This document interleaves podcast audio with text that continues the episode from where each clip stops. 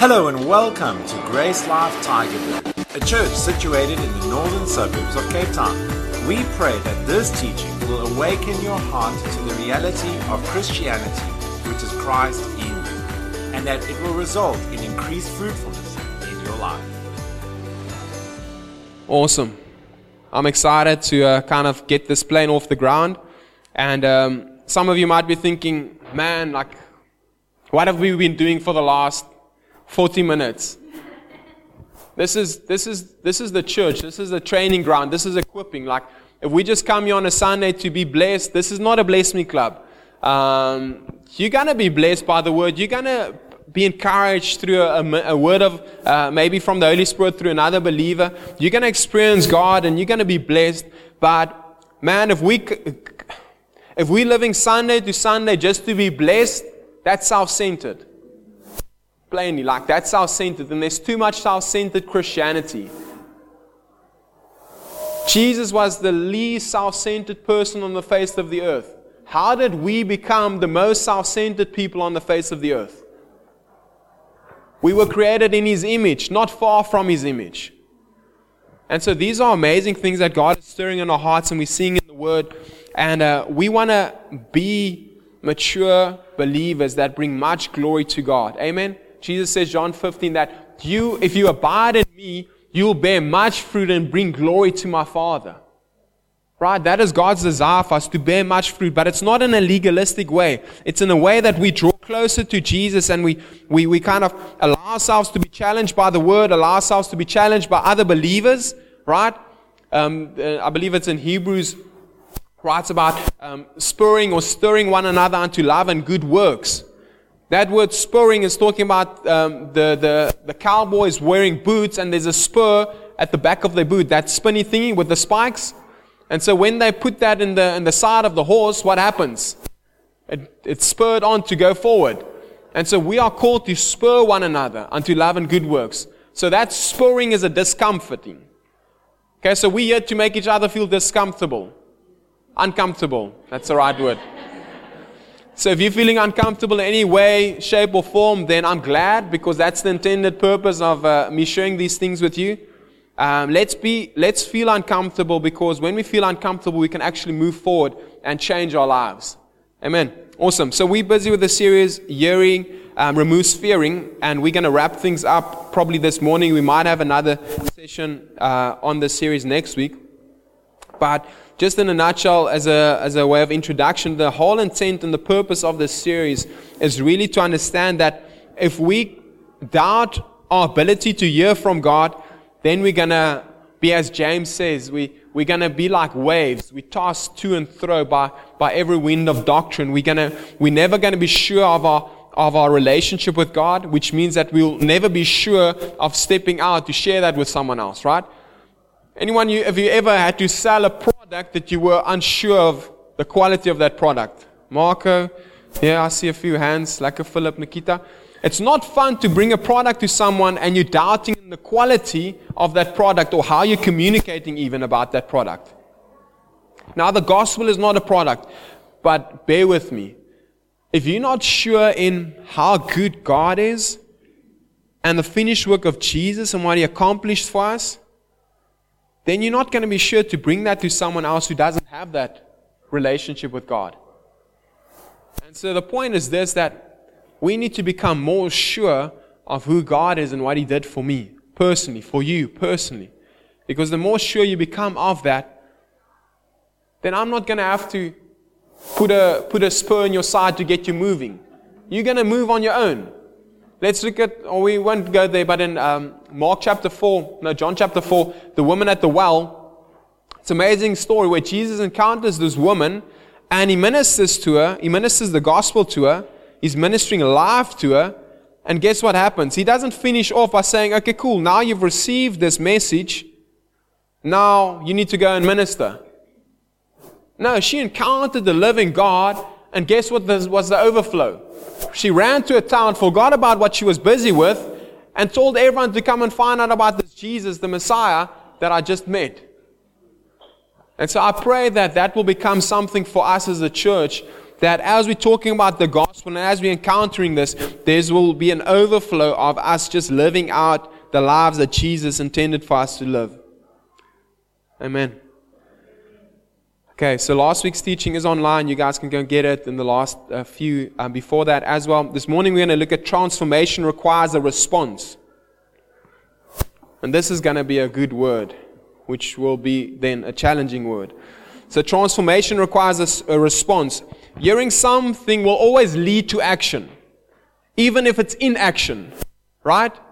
Hearing something will always lead to action. Walking is an action, sitting is an action. The one moves and the one doesn't. So, hearing will always lead to a response. When we hear something, there will always be something that we can do. But they look very different, whether I'm sitting or walking. It's the same with hearing from God. As we hear from Him, through His Word, through His body, through His Spirit, we get to act upon what we hear. We get to act upon what we see. Act, or the other word, I'll use the words interchangeably act or respond, because it's the same thing acting on something or responding to something. But oftentimes we just allow the word to go in the one ear and then out the other ear. And there's no response, there's no action. James 1 verse 22 to 24 says from the message, Don't fool yourselves into thinking that you are a listener when you are anything but, letting the word go in one ear and out the other. Act on what you hear. Say, act on what I hear.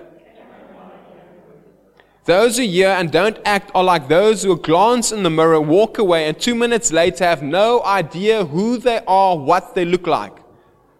That's a lot of the body of Christ. They have no idea who they are and what they look like. They hear the word every Sunday. They hear the gospel ministered to them Sunday after Sunday after Sunday. They know so much Bible that they're actually just walking in so much unbelief. Because the knowledge that they have is not according to truth. We see this the scribes, the Pharisees, Sadducees, all of them, they knew the scriptures, but they did not know what the scriptures pointed to Jesus, the Messiah. And so it didn't bear them anything, it didn't accomplish anything in their hearts. But too much of the body of Christ are hearing and hearing and hearing, and there's no responding, there's no acting. So they have no idea who they are and what they look like. Acting on what we hear is essential for maturity. It's like a baby. Um, this is an awesome illustration. It's like my son, um, Chris, he's now 20 months old, so that's a year and eight months. And um, Michael is four months old, going on to five months. And the amazing thing is, they, they're seeing a bunch of things and they're hearing a bunch of things. And now, currently, Michael, he's lying on his stomach. That's his kind of his milestone where he's currently at, where he's lying on his stomach and he lifts up his head. And so he's learning to kind of find movement and then he'll soon start to crawl. I haven't shown him that per se. I haven't taught him to do now that thing in his life. And even with Chris, he's learning to talk. Like he's making a lot of noises, mostly. And um, every now and then it's mama and it's daddy and it's oh no. And um, a few of those kind of wor- words and things. But the thing is, he's acting on what he's heard. He's acting, responding to what he's seen. If he does not do that, he won't mature.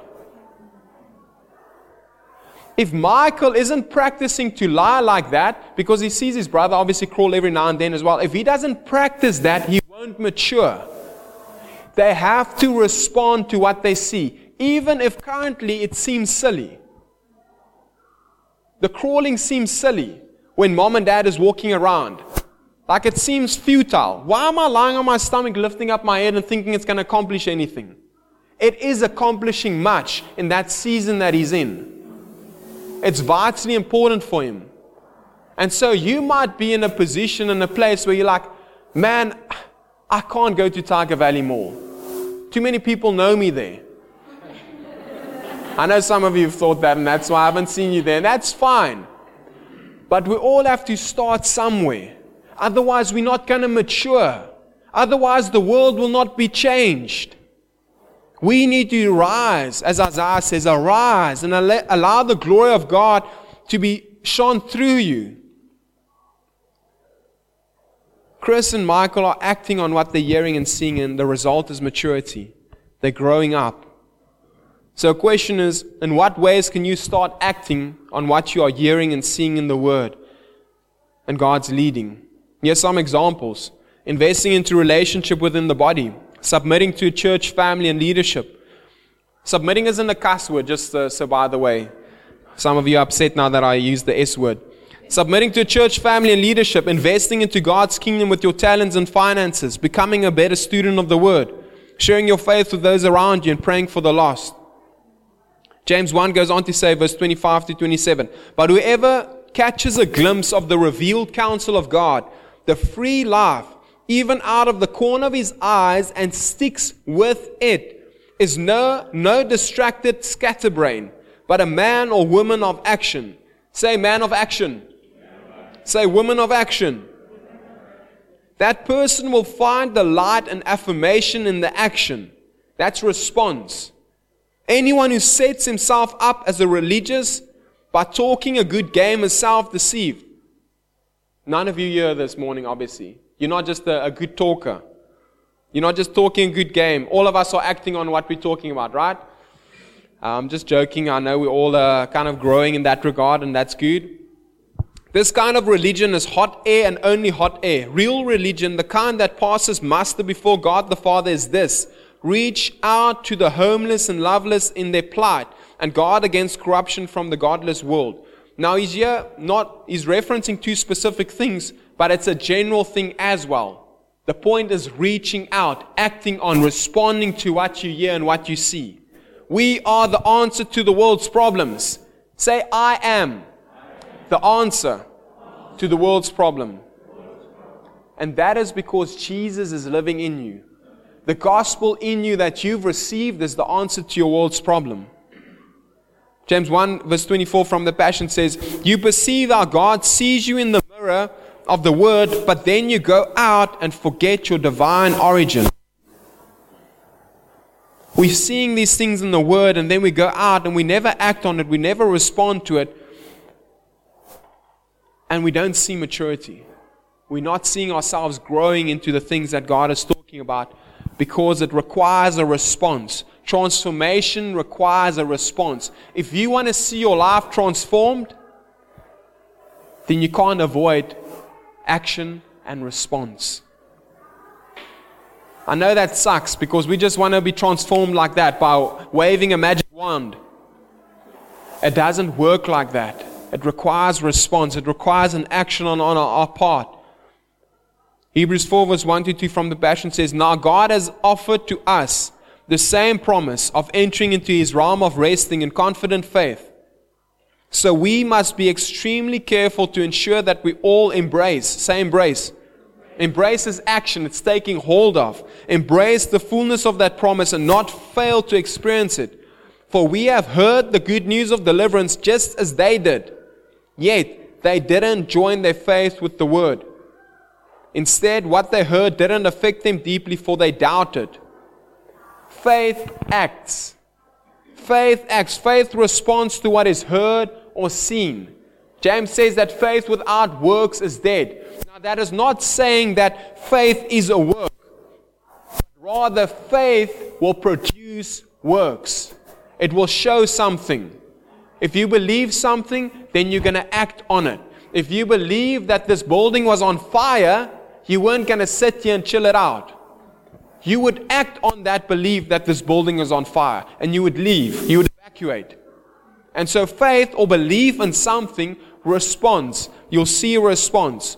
So this is what James is talking about. This is what Hebrews is talking about. They embraced what they heard. They believed in what they heard, and so it affected them. The opposite is also true. If we don't hold to, if we're not responding to what we're hearing,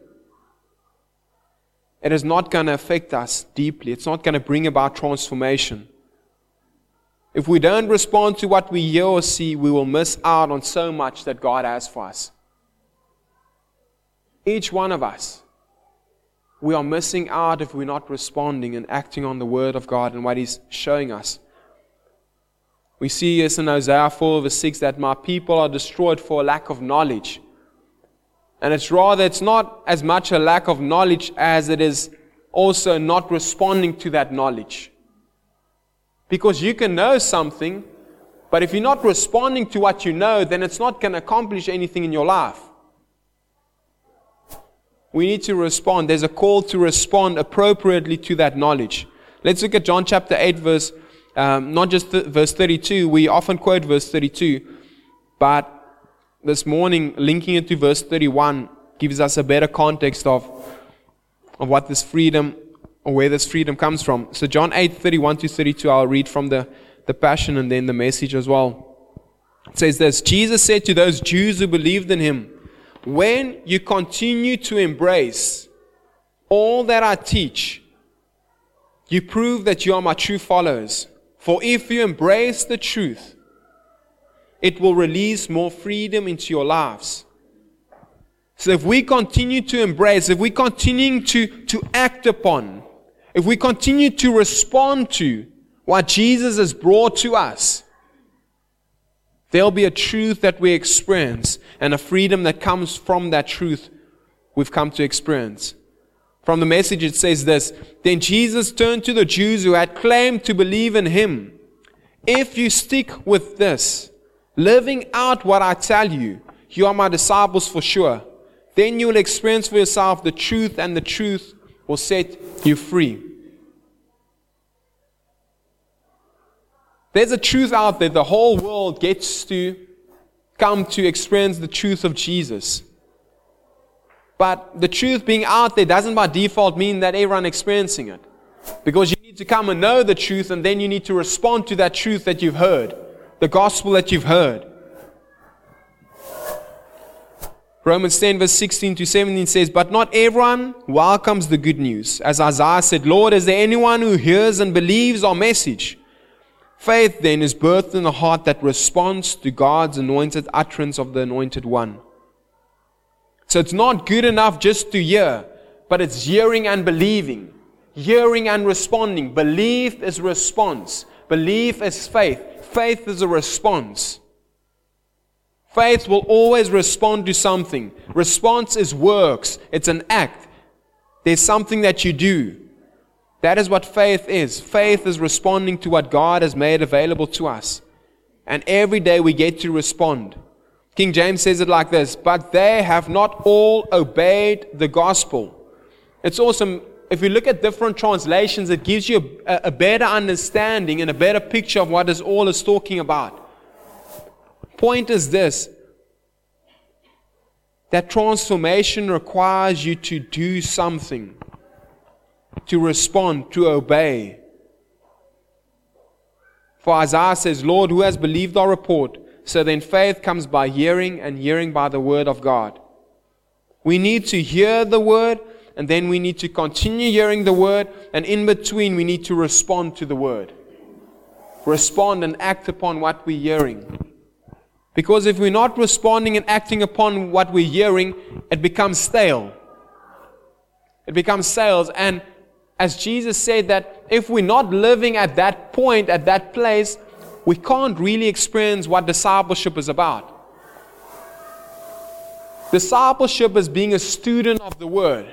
It's being uh, uh, con- continuing in the Word. And too many believers, too many Christians in the body of Christ, they've got their ticket to go to heaven and experience eternal life with God, but they're not any, I almost want to say, they're not any good here on earth. They're not enjoying the transformation that Jesus intended for them here on earth.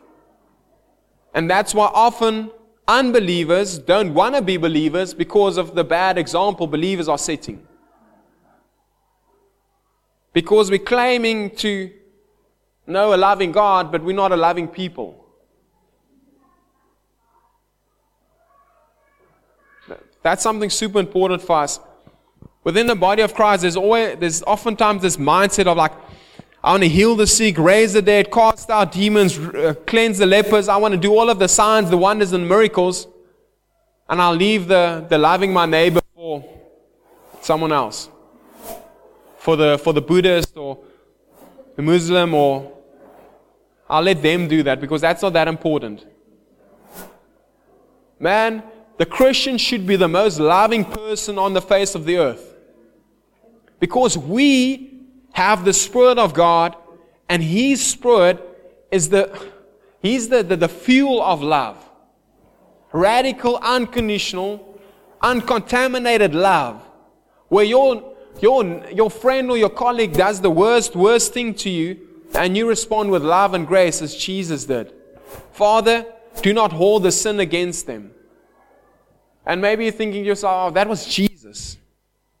Yes, that was Jesus. But guess what? There was another guy who did that.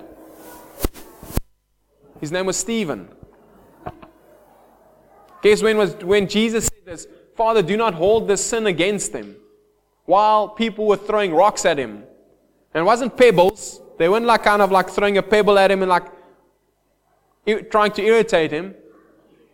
The end of that throwing rocks led to him dying and giving up his spirit.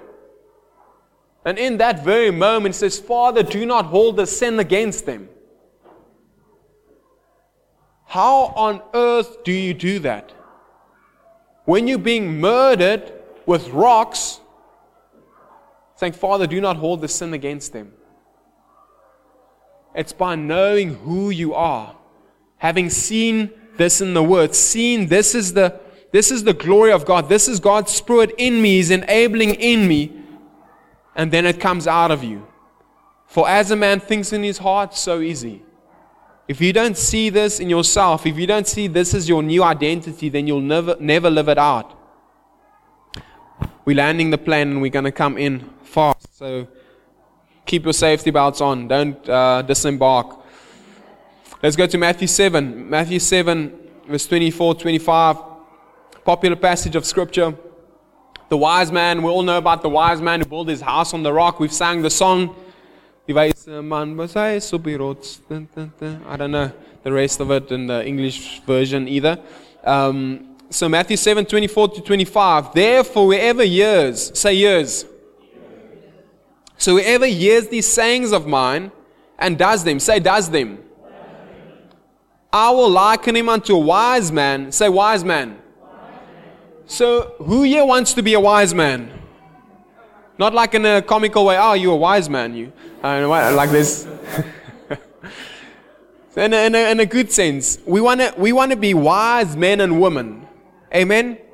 And what is that going to require? It's going to require you hearing something and then you doing something, responding to what you're hearing.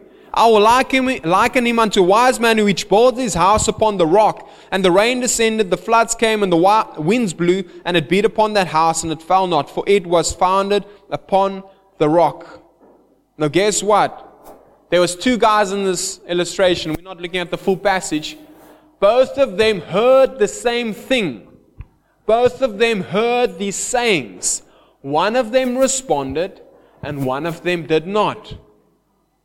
Every Sunday, every time you get into the Word, whether it's in a group, whether it's in your personal capacity, you're hearing and seeing things. Guess what? The outcome of wisdom or foolishness is in you responding to what you're hearing and seeing. Maybe you're sitting here this morning and you just like, you feel like a fool. You feel like there's no wisdom in you. No one sees you as wise. You've never rec- uh, reckoned yourself as wise. Here's what you answer respond to the word, respond to what you're hearing. And you don't have to do 500 things right now. You don't have to respond to 500 different things right now. Respond to one thing. Because when you respond to that one thing, you will build momentum. Like my son Michael, he's not trying to walk right now. He'll fail, and he'll fail hard, face plant style.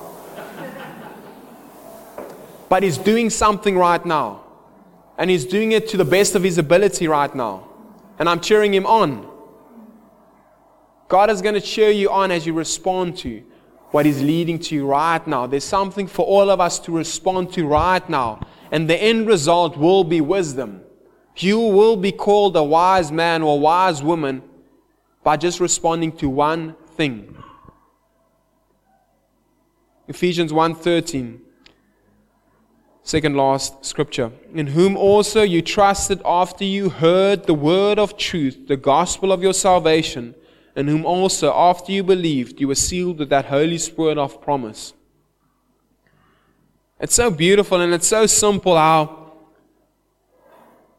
even within just becoming part of the family of God, it's hearing something and responding to that. Hearing something, believing that, and it leads to a complete transformed life.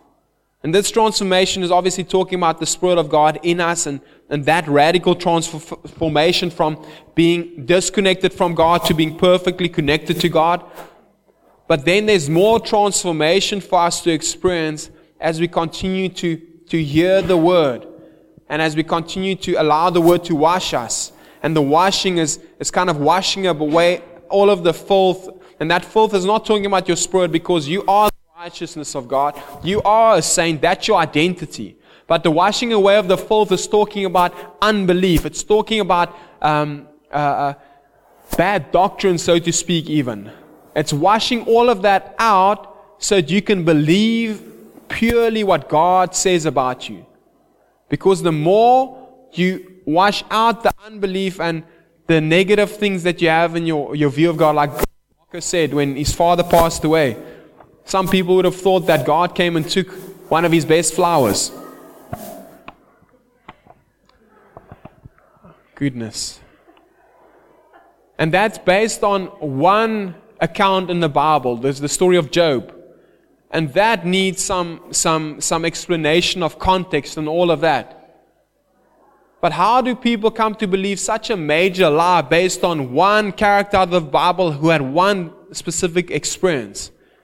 Versus the entire New Testament, even, and looking at how Jesus came to bring life. John 10 10, life in abundance, still it overflows. And James writing about that, that God can't be tempted with evil. There's no darkness in God, only light. Anyways, that's a whole new, a whole different uh, uh, teaching. But the point is this we need to continue hearing the word and allow ourselves to be washed with the word. And that washing removes all of the unbelief. And then we can actually start enjoying the transformation that God intended for us. Matthew 13, in closing. Matthew 13, 16 to 17. But blessed are your eyes for they see, and your ears for they hear. For verily I say unto you that many prophets and righteous men have desired to see those things which you see, and have not seen them, and to hear those things which you hear, and have not heard them. We living in such a good time. Man, the, G, Jesus is writing and he's, and he's He's explaining to us there's things that we living in the reality of what God promised from the beginning of time. His Spirit living in man. From the beginning of time, for years and years and years, people waited for this time. They read about this. Isaiah prophesied. People were prophesying and they were looking forward to this time. Abraham looked forward to this time.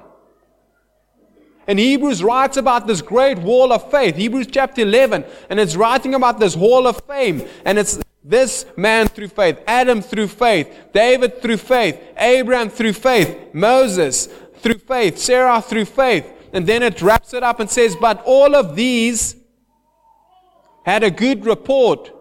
But, let's go there quickly. Hebrews chapter 11, verse 39 And these all, having obtained a good report through faith, received not the promise. God having provided something better for us, that they without us should not be made perfect. Then it goes on, chapter 12. It's amazing how chapter 12 comes after 11. And it's one letter, it's one, one account, it's not broken up.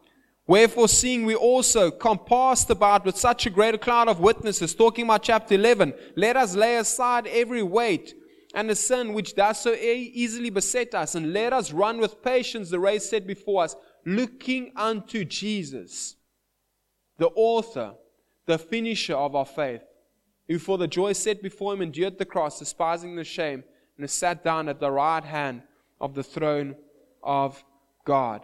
We are living in the reality of what God intended for us from the beginning of time. He Spirit in man. Galatians 3:16. So I just had to kind of add a few more scriptures here. Galatians 3:16. Now to Abraham and his seed were the promise made. He said, Not unto the seed as of many, but as of one, and to thy seed which is Christ.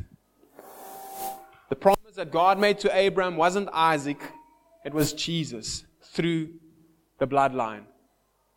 And we are living in that reality where Jesus came, Jesus died, was raised from the dead, and his spirit was poured out on all who want to receive. If you're ever in the Tygerberg area, we invite you to visit us at one of our gatherings. To find out more, please contact us at info at gracelife.co or visit us at gracelife.co.